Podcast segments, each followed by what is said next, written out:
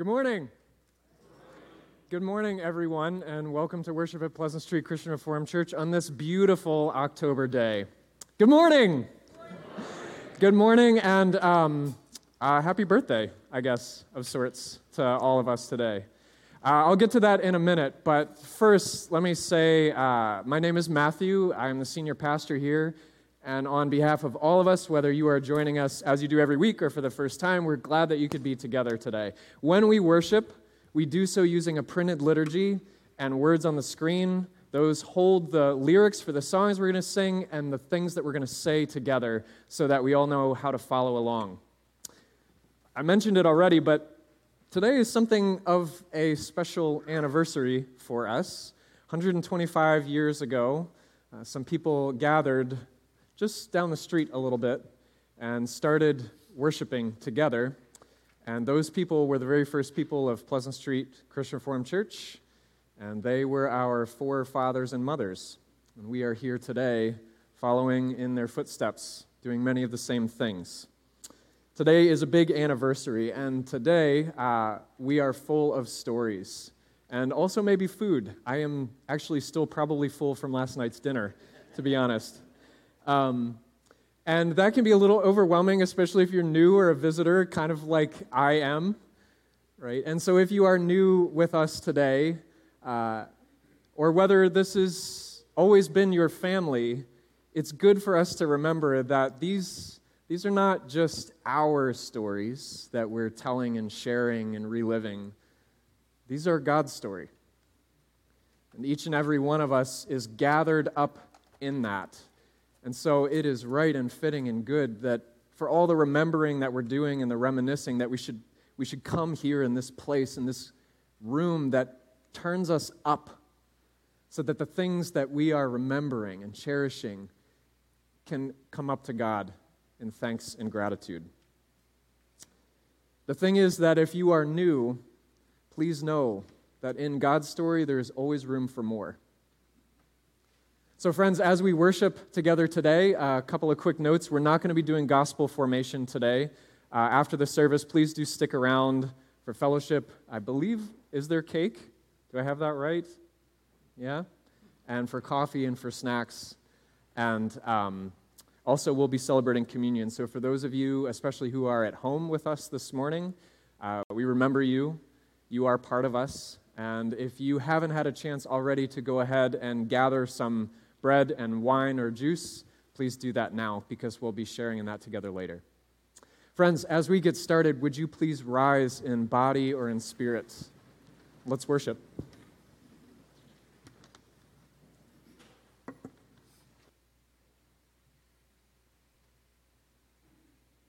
I am James Admiral. I was the pastor here from 1976 to 1980. And I'm privileged now to call you to worship or for you to join me in our call to worship. God, who has called you into fellowship with his Son, Jesus Christ, our Lord, is faithful. He is faithful, Lord, keeping his covenant love to a thousand generations of those who love him and keep his commands. His faithfulness reaches to the skies and continues throughout all generations on into eternity. We therefore praise the faithfulness of our Lord Jesus Christ in this assembly, saying, Great is your faithfulness. We will exalt and praise your name, for in perfect faithfulness you have done marvelous things. Great is your faithfulness to us, O Lord our God. Let's sing together. God, we sing your glorious praises.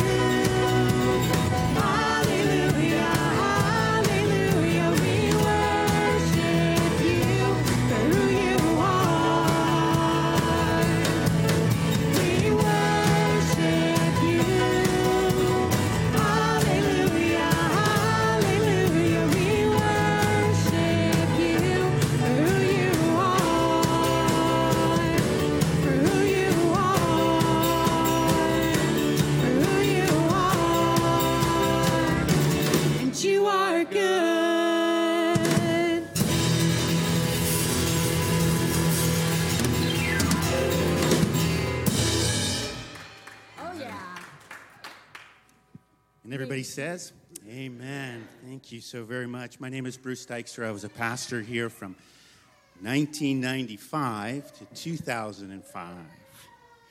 Uh, in our remembering, oop, Excuse me, Pastor Bruce. You may be seated. I thought you were just standing for me. joking, joking. Uh, in our remembering, sometimes we remember moments that we don't want to remember. But because we have a merciful God, we can come before Him and confess. And at this time, let's join together in a prayer of confession. Eternal and merciful God, you have loved us with a love beyond our understanding. And you have set us on paths of righteousness for your name's sake.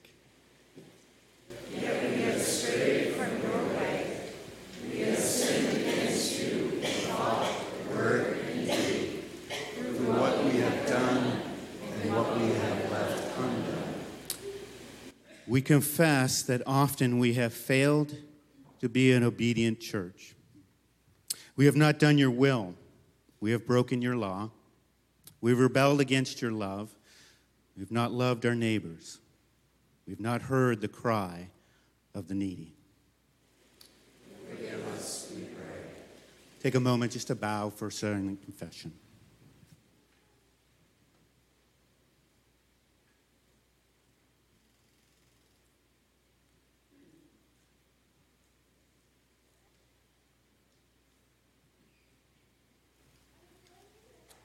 Father, as we remember the lavish gift of your grace, we praise you and give you thanks that you forgive us yet again.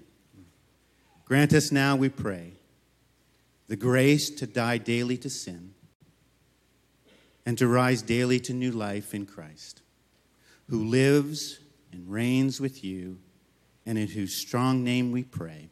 And everybody said, Amen. Amen.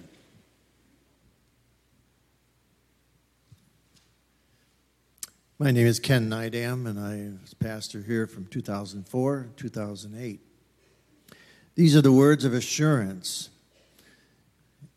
These words of assurance are so important that we know that we are enfolded into the unconditional love of God forever. Hear the good news. This saying is sure and worthy of full acceptance that Christ Jesus came into the world to save sinners. He himself bore our sins in his body on the cross, that we might be dead to sin and alive to all that is good. In the name of Jesus Christ, we are forgiven. We believe that God, because of Christ's atonement, will never hold any, any of our sins, nor our sinful nature, which we need to struggle against all our lives. Rather, in His grace, God grants us the righteousness of Christ to free us forever from judgment. Thanks be to God. I invite you to rise again, and now in body or in spirit. And let's sing of that hope that we have in Christ, our hope in life and in death.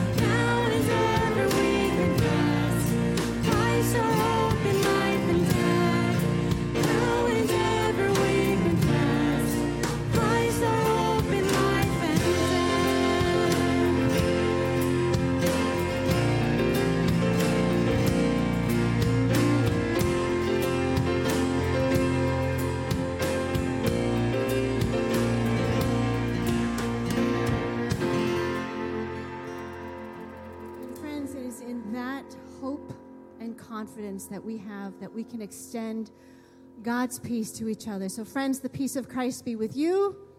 And also with you. And let's share that peace with each other.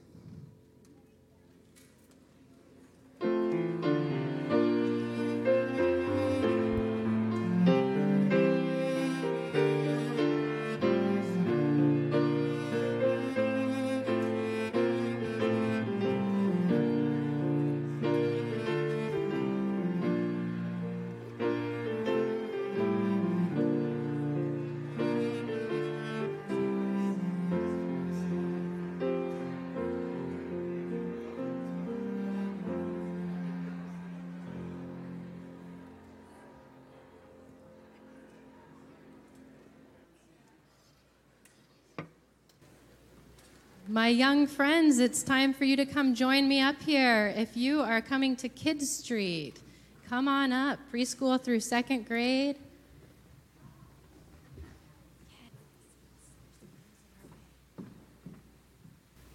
I'm so excited to see so many of you here.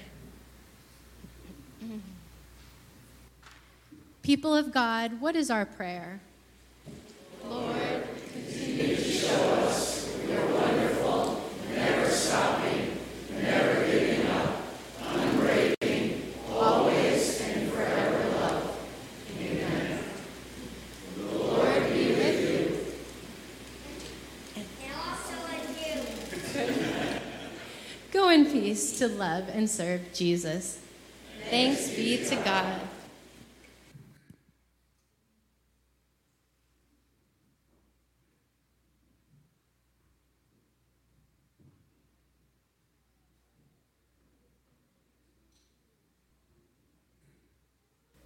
I'm not sure I've ever seen quite that many children going down to Kid Street all at once. Wonderful to see.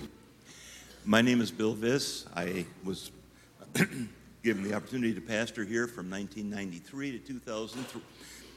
I was here from 1993 to 2003. My name is Bill Viss. Let's pray. Dear Lord, we want to thank you for our church family and friends that have taken time out of their busy schedules to come and worship and celebrate this day with us. Lord, we pray that you watch over them as they travel home. But for today, we are grateful for them arriving safely, and together we gather to glorify your holy name.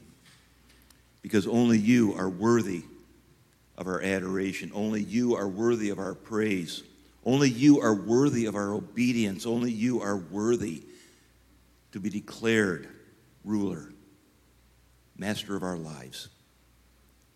You have become that because you loved us so. And we ask you will help us to love you in the same way.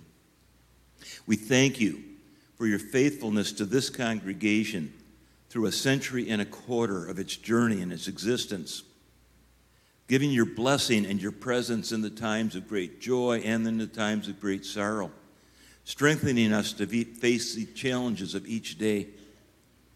And Lord, we pray that you will help us to continue to rest in your grace, to follow your spirit, to be your servants. We celebrate last night's gathering, and we thank you that, that you were with us as we remembered. And we ask that you will give us not just a spirit of remembrance, but of commitment as we look to the future and celebrate the opportunities that are before us in, in growing young and in joint discipleship and, and in so many ways of serving not just ourselves, but more importantly, serving our neighbors and our community. We, may we be a light in the middle of this Blackstone Valley. There are those among us who have suffered great loss. And we ask, Lord, that you will be powerfully in their hearts, sustaining them granting them courage. We, we struggle with the reality of physical death, whether of unborn children or aged parents, Lord, and the losses are so real. We experience relational breakdowns from longtime friendships that, for whatever reason, break, and marriages that shatter, and the damage it does to us, to our children. We experience financial reverses, whether through job loss or forced shutdowns. But through it all, you have given us our need from hour to hour and minute to minute. And for this, we give you praise. We also face the reality of illness. For some of us, it is a day by day and hour by hour reality. We have chronic arthritis, or we have to deal with the reality of diabetes. For some of us, the, the illness is psychological as we wrestle with depression or anxiety. For some of us, the illness is addiction as we wrestle to break free of our need for that which damages us. For some of us, the reality is more immediate. We pray for Donna W. as she has a full knee replacement scheduled for tomorrow. Guide the doctors and her recovery. We ask that she will walk freely again. We pray for Mark and Lillian and others who are dealing with having had COVID and having long term repercussions. We pray for those who are struggling with just the seasonal ailments. You are the great physician, Lord. Heal us. And as we look at this world, we see so many needs a divided nation, split between red and blue, right and left. Lord, heal this land. Bring us together again. Bless the political leaders in this polarized nation as they are called to work together for the good of all. Develop that spirit in the hearts that they may be servants and not masters. We pray for the church and for Atlantic Northeast, Classis Atlantic Northeast, as it gathers this Wednesday in a regional gathering. We ask that you will guide the deliberations and bring wisdom and support to the congregations in New York and New England. And finally, Lord, we pray for your great mission around this world. From our mission here in the Blackstone Valley to your church's mission around the United States and Canada to the worldwide mission where your people are called into your presence and those who are not your people are called to become your people. May those who minister, those who are missionaries, and may we all take a place in your great mission. May your kingdom come. In Jesus' name, amen.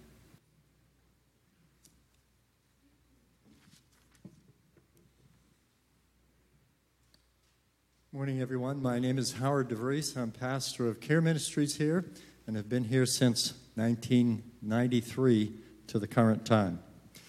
I'd like to read from the Psalms, Psalm 90, verses 1 through 12, then drop down to verse 17.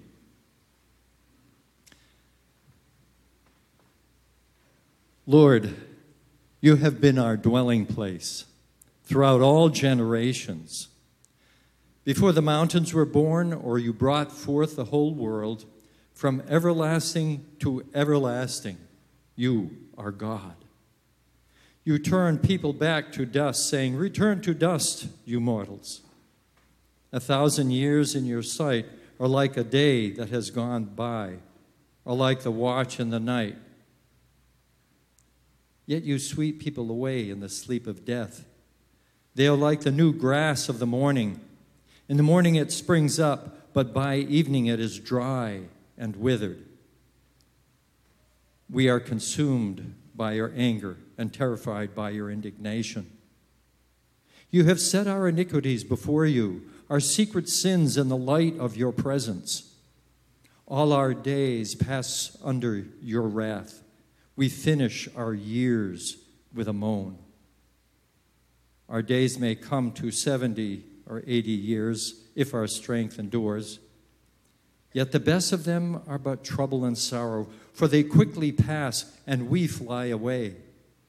If only we knew the power of your anger. Your wrath is as great as the fear that is your due. Teach us to number our days that we might gain a heart of wisdom. Then dropping down to 17. May the favor of the Lord our God rest on us. Establish the work of our hands for us. Yes, establish the work of our hands. This is the reading of the word of the Lord. Amen.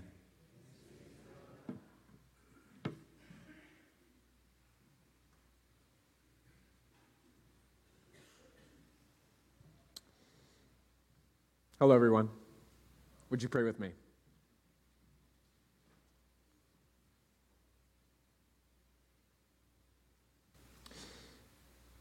Lord, you have been our dwelling place in all generations, and together this morning we dwell in your house. Lord, you are good, and your mercy endures forever. As we look back today, we can see that each and every day the sun has risen over these last 125 years, and along with it, your mercy has been fresh and new each and every day. Today, the sun came up again.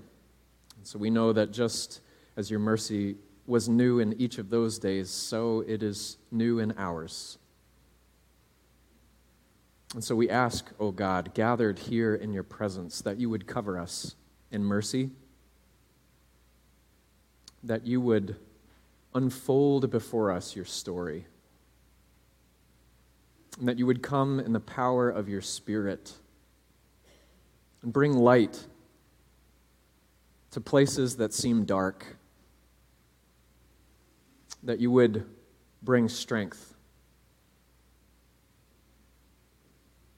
and that you would guide us. We want to hear from you. So we pray this in your name, Jesus. Amen.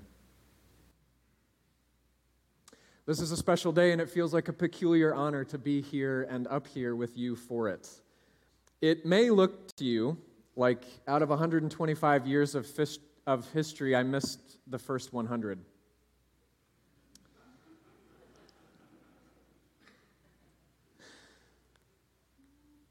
But really, today, uh, I think that when we look at all of the history piled up in this room, I wonder if it doesn't make all of us feel small.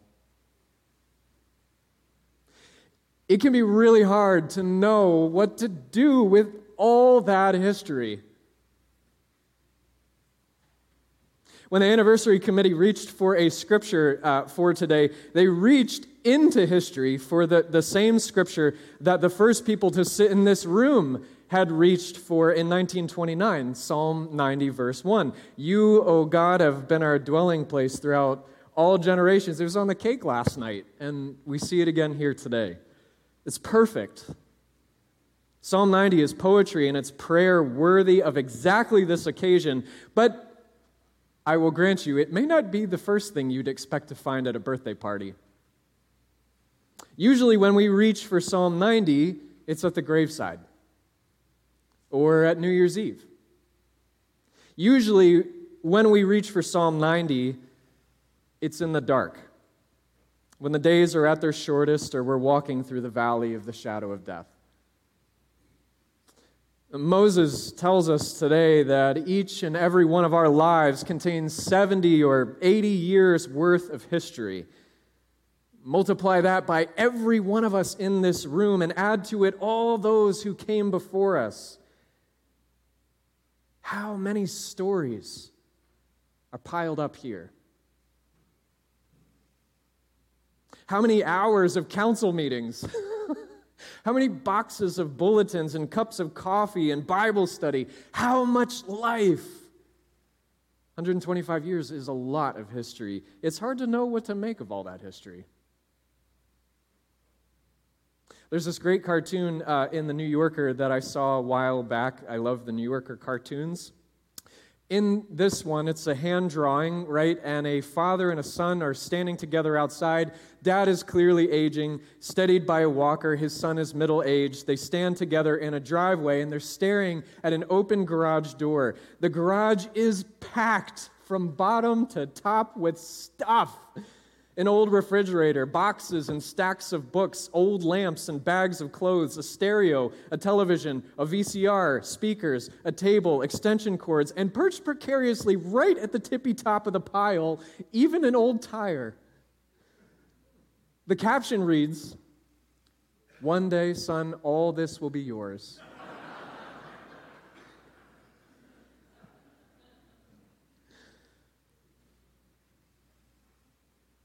In 70 or 80 years, we accumulate a lot of history, don't we? It's hard to know what to do with all that history. Which is why I think most of the time we just don't open the door. After all, who knows what might come cascading out at us if we did? The preacher Fred Craddock, uh, whom I'm very fond of, right, he tells a story about how he was once summoned to jury duty. This was some years ago, and the Reverend Craddock has since passed away. But in this story, he talks about showing up at 9 o'clock on a Monday morning to the Superior Court of DeKalb County, Georgia, for jury selection. 240 people, all with their own histories. And they're all sitting next to each other, and the clerk began to call each of them by name, and Craddock notes the clerk did not have their names in alphabetical order. You had to listen.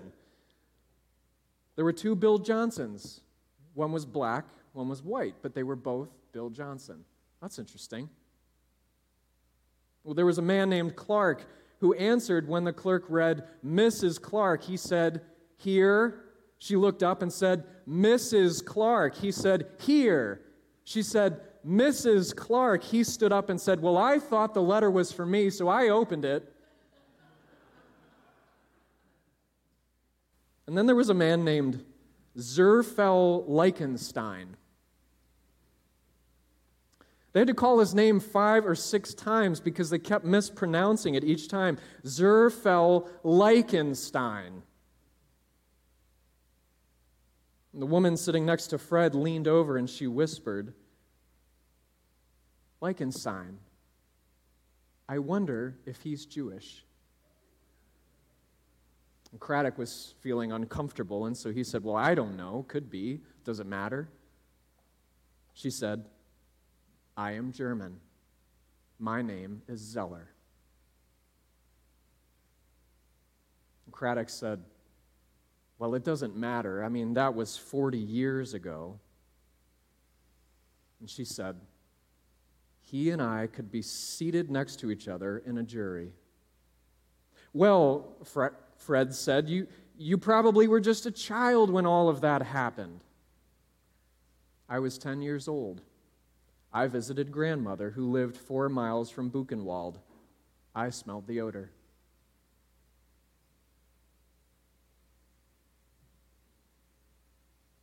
And the psalmist today says that our history just a quick glance at it can tell you it's full of trouble by the boxful. It's hard to know what to do with all that history. You never know what might tumble out if you go looking around, and yet Psalm 90 seems to want us to dwell on the past. It occurs to me it's a strange gift of being human that we can recall the past. You ever think about that? Mean, we don't always see it that way. The past can be a very scary place, but it is a gift that we can remember. Though we would much rather dwell on the future. We would rather look forward, always forward as much as possible. Simone Weil was an atheist Jewish philosopher who became a kind of Christian mystic. And talk about a fascinating history, right? But I digress. Anyway, Simone Weil noticed this tendency that we have, this gift of remembering, but this longing to always want to look forward instead. She noticed that usually when we go looking for hope, we look to the future. She said, We do this, and I happen to think she's right. But she said, We do this because we're looking for something that is better than we are. Because when we look at the past, mostly what we see is failure and disappointment. And where is the hope in that? And so we look to the future because that's where we think the hope is. Now, I can tell you, I just moved from a place that is unbelievably committed to the future. They specialize in the future. They are making the future. They are selling the future. And trust me, they're really optimistic about it, which is good for sales and maybe for everyone. I've got to admit, it's getting better, a little better all the time. I don't know, maybe we ought to dwell more on the future, except, well, except Simone Weil noticed that there's just one little problem with that. No one's been there. She said, We can't find something better than us by looking to the future of us because we're the ones imagining it. The future is empty and we have to fill it. And so we're all we're really doing is projecting more of our imperfect selves forward. And how much hope can you really have in that? Or the present moment is a mystery. So all we really have is the past. Which is what Psalm 90 has been waiting these last seven minutes for us to realize. Waiting at the door. And Psalm 90 says, Why don't we open it? Let's take a look. Psalm 90 wants us to open the door and, and, and to gather up all of our days of disappointment, to gather those dusty memories of failed hopes, the things that are damp with regret, all the things that we've tried to leave dormant and undisturbed as much as we could help it. And then the psalmist says, Let's go set them before the feet of God, who has been our dwelling place through each and every day, season, and hour. And after a long lament, looking at an account as honestly as possible of what history is like, then in verse 12, the psalmist looks at all of these things these things that we've kept in the dark, the trouble and the sorrow, the things that we believe are charged with God's heavy hand. And the psalmist makes a very simple request Lord, teach us to number our days. Lord, we want to deny our days. We want to edit our days. We want to stuff them in the closet for a later date. So, Lord, instead, teach us how to count them. Friends, it's hard to know what to do with all of that history. Psalm 90 turns it into a prayer Lord, help us remember.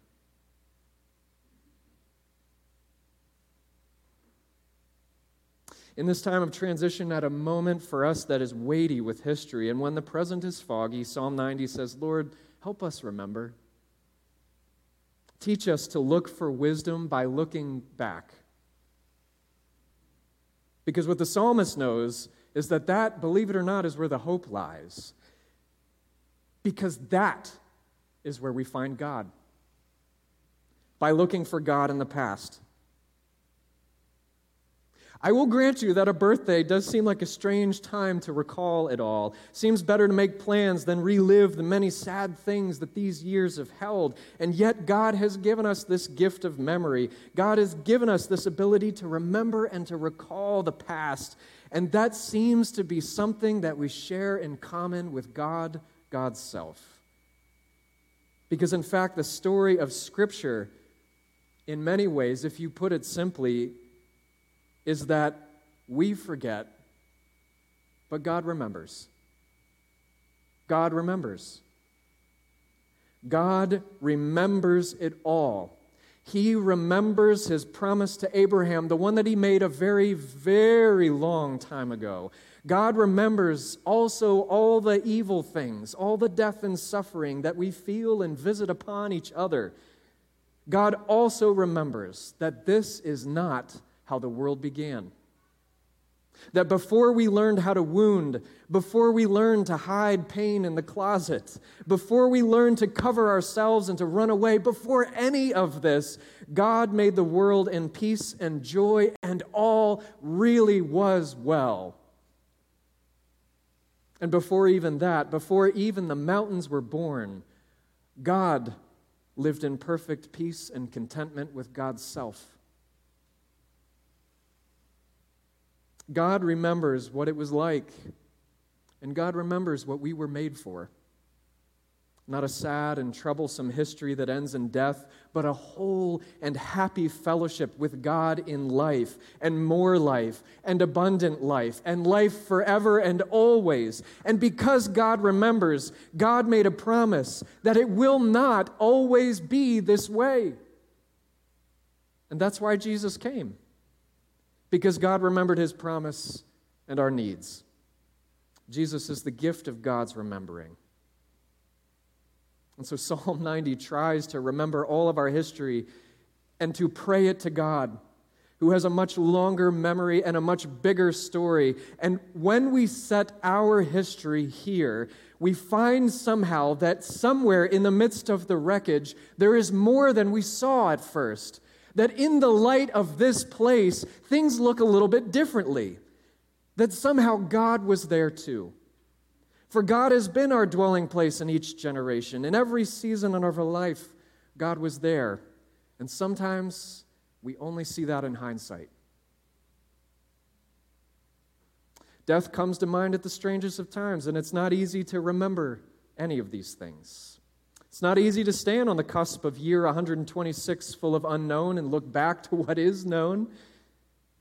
And yet we remember these things here together. We gather them up in God's presence in the hope that God was somewhere in those times too. So we lay them at God's feet in the hope that in the light of God's faithfulness, we will begin to see it for more than it is.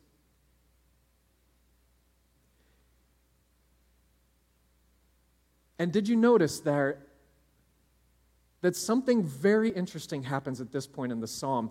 Having looked intently at our past as thoroughly as we could in the presence of God, all of a sudden, there is this sweeping and surprising twist in the psalm. In verse 15 and 16, the psalmist swings out toward the future, asking God to give us as many days of joy as we have seen of trouble. Give us a future, O God, that is even more full of your work than what we can barely glimpse in the past, so that all our days shine bright with your splendor. God, give us a different future, one that is not full of memories like these, one that is full, far more than our imperfect projections can cast. And friends, the good and great news is that God already has. God, our dwelling place, came in Jesus to dwell with us. I don't know what the future holds, and neither do you, but I can tell you who will be there when we get there Jesus, who is already living on the other side of death. And Jesus says that in me, through me, the future looks pretty good. It looks like a place where chaos and roiling seas have been transformed into crystal glass so solid that you can stand and sing praise songs on it. It looks like a place where we don't need to hide from God or anyone anymore because God is all and sees all and is in all and has washed us all and put new clothes on us. The future does look pretty promising in Jesus, for through him we glimpse what home is really like a place full of many rooms, and everything's already ready. It looks like a place where there is no more death and disappointment. And just now, that future starts to look just a little more clear. Looking at it through Jesus, it starts to seem so real that why we can almost taste it. It tastes like bread and wine.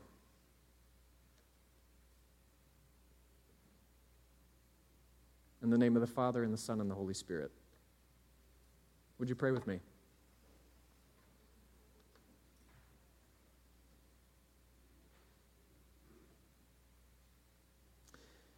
Lord God, your ways are different than our ways. Your ways are higher than our ways, but they are also strange. We believe you that in looking back, we will find more than we thought was there at the time. We also believe that you want us to do this so that we will more quickly come to the end of ourselves. And so be open to looking around for something we could never make or do on our own we ask that you would bring us to this place so that we might more readily, more faithfully, more hopefully lift up our eyes, looking for help that comes from the mountains, open our hands, and receive it. Amen.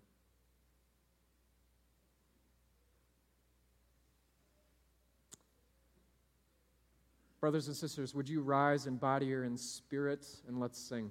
O God, our help in ages past.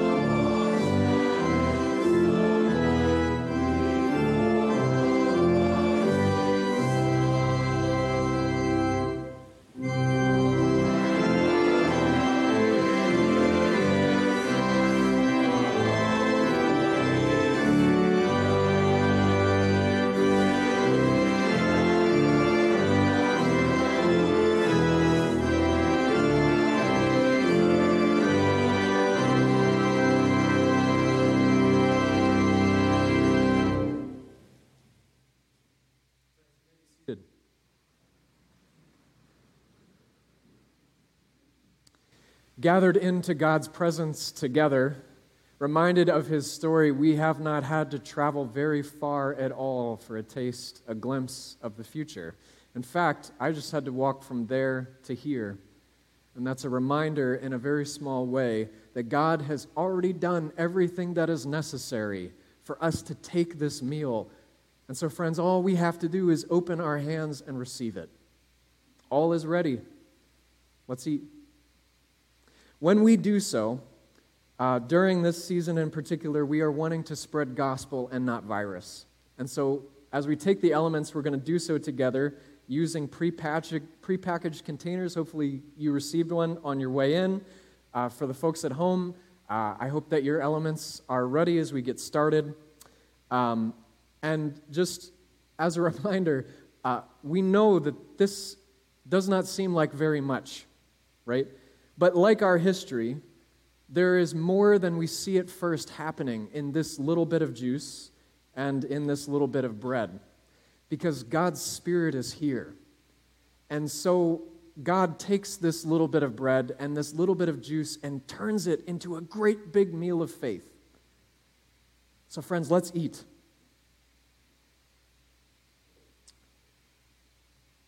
You ready? Here we go. Friends, the Lord be with you. Lift up your hearts. Let us give thanks to the Lord our God. Pray with me. Covenanting God, you declared your wonders in the heavens, but you made known your character in calling a people. You shaped your people's life through Elijah, Jeremiah, and the prophets. Then in Jesus, you made yourself fully known to us. In his death and resurrection, you healed the past through forgiveness, and you released the future through the gift of eternal life. In the power of your Spirit, you called your church into being, never closer to you than when we gather at this table. As we long to gather at your heavenly feast with angels and archangels and all the company of heaven, we say together the words of your unending praise, declaring, Holy, holy, holy Lord, God of power and might. Heaven and earth are full of your glory. Hosanna in the highest. Abiding God, you are our dwelling place in every generation. sheltering us under your wings, gathering us into your family in Jesus, who is your greatest expression of faithfulness to us. We ask that you would send down your Holy Spirit now to continue in and through us your story of salvation, and so that these things of bread and wine may be for us the body and blood of your Son, Jesus Christ, who, at supper with his disciples, gave us this memorial of his sacrifice before he suffered. On the night of his arrest, the Lord Jesus took bread, and after giving thanks to God, he broke it.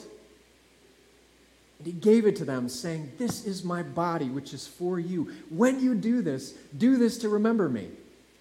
In the same way, after supper, he took the cup. And after giving thanks to God, he gave it to them, saying, This cup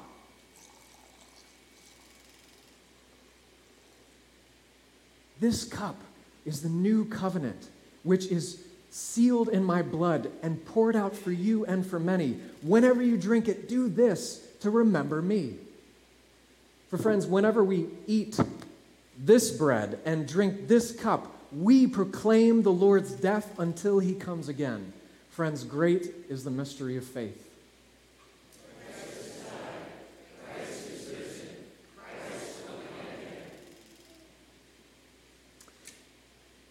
Embracing God, you invite us to love you by loving our neighbors. Write your way of life on our hearts. Fill your children with the zeal of the prophets. Show your people how to love both in word and action. Bring us into your presence on the last day, and hasten us to that time when every tear is dried from every eye, and all secrets are revealed and transformed by your glory, and joy in your presence is our only song and you are all in all. Amen.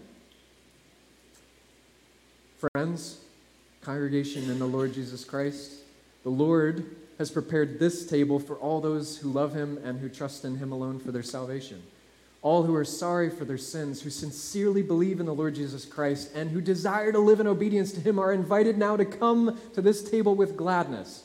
For friends, this is the table of the Lord, and these are the gifts of God for the people of God.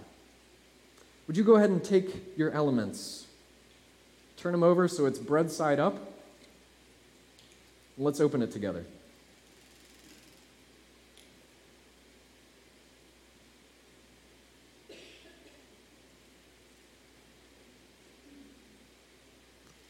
Brothers and sisters, take, eat, remember, and believe that the body of our Savior Jesus Christ was given for the complete forgiveness of all our sins.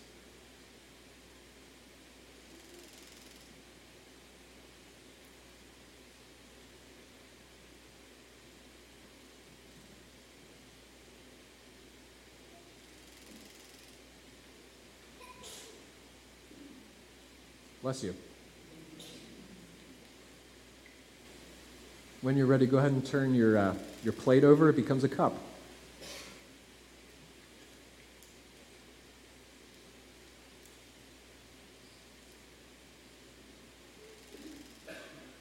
Brothers and sisters, take, drink, remember, and believe that the, bo- the blood of our Savior Jesus Christ was shed for the complete forgiveness of all our sins.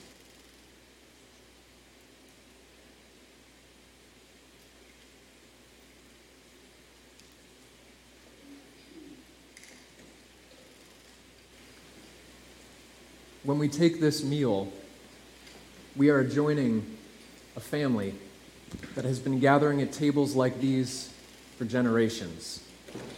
And so it is right and fitting that doing that, we should also let some of the words that have come from our ancestors rush over us, that as they come through the room, we can add our voices to them. I'm going to invite Pastor Derek to come up and to lead us in. Um, the Apostles' Creed.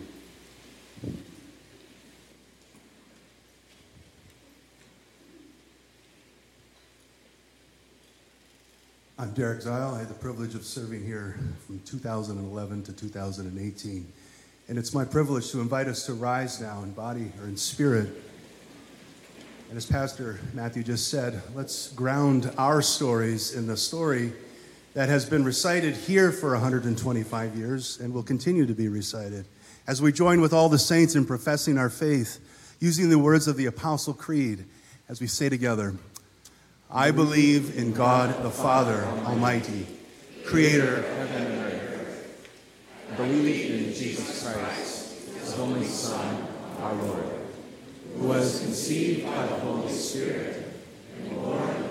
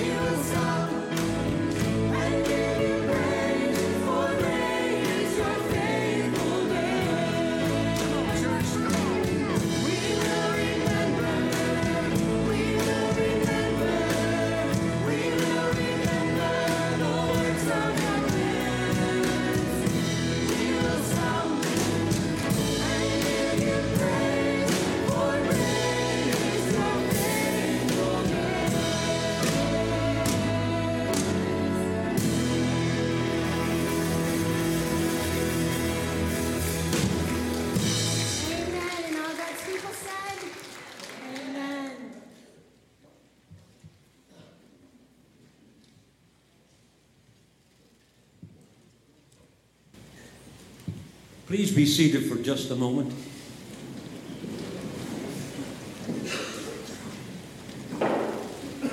I am John Wiegers, pastor of this church, 1984 1992. We come now to what we call the benediction. You're used to that every Sunday morning. You get the benediction. Before I give you the benediction, may I introduce you with a little story that happened during my ministry here. I developed a habit of entering church Sunday morning before as worship began by walking through that door. I don't know if you know if you've ever seen the door, but there is a little door there that meet that goes into a very small room that was called at that time the deacon's room. Anyway, I'm always very, very nervous when I had to preach. And so as I stood behind the door, still closed, I took some deep breaths and whatever was my mood at that morning, but it was always on a nervous side, so I'd always have a quick prayer to Lord, help me, help me, help me, and things of that nature. And then I would listen to the organ, there was the organ. I would listen and kind of judge, not being a musician at all, but kind of judging when was that prelude done? And just before the end of the prelude, I wanted to walk through that door and go behind the pulpit. That particular morning, I kind of misjudged because I opened that door before the organ, be right after the organ was done. And so as I open the door, it is deadly quiet in church. I mean, no sounds at all. I understand there was a little conversation between a mother and her, I'm guessing, three years old, something like that. And she had, the little boy apparently was a bit loud. I don't know if that's the word. But he talked out loud in church, and mom says, Shh, this is God's house. Don't talk. That, of course, I had not known was happening, but I, later on I understood. As I now opened that door, the organ has already been quiet. It is dead silent. And all of a sudden, that little boy spots me coming through that door, walking toward the pulpit, and says for everybody to hear, There's God!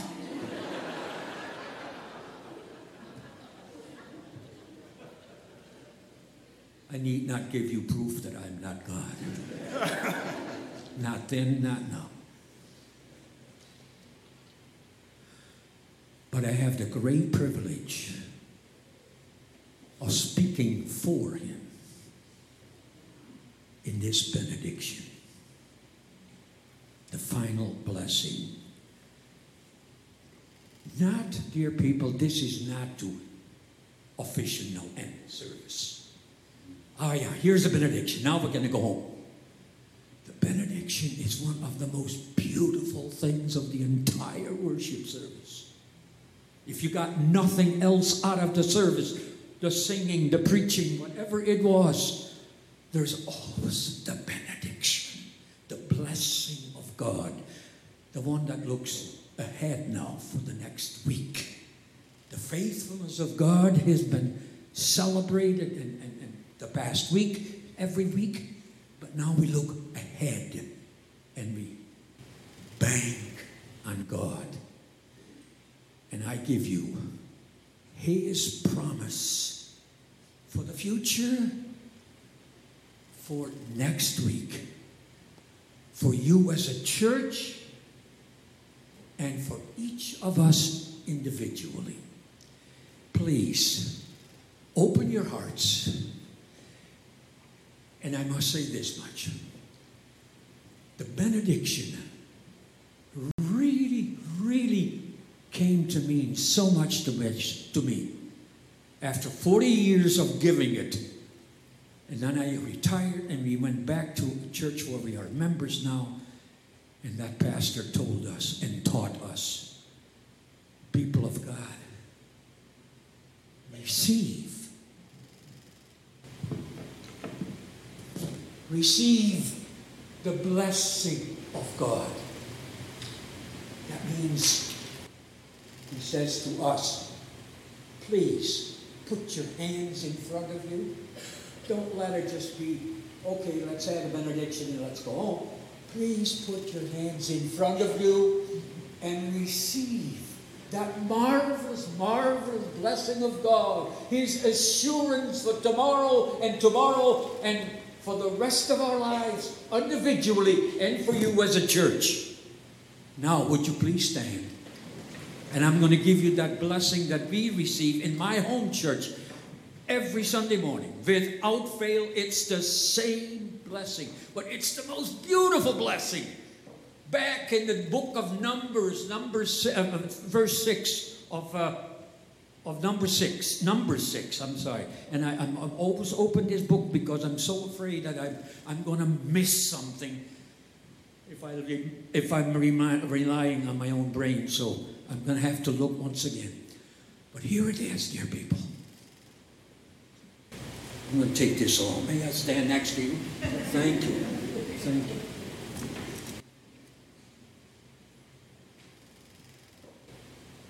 The Lord bless you, keep you. The Lord make his face to shine on you and be gracious to you. The Lord turn his face towards you, not away from you.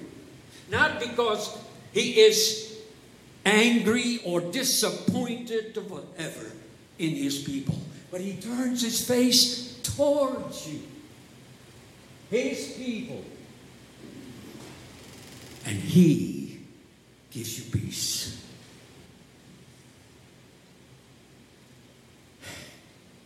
And then there's another verse. I know you only receive one benediction at a time every Sunday, but since it's a special day, I'm going to give you two. and the reason is because I'm so often struggling when I preach. Shall I take number six or shall I take Zephaniah? Zephaniah 3:17.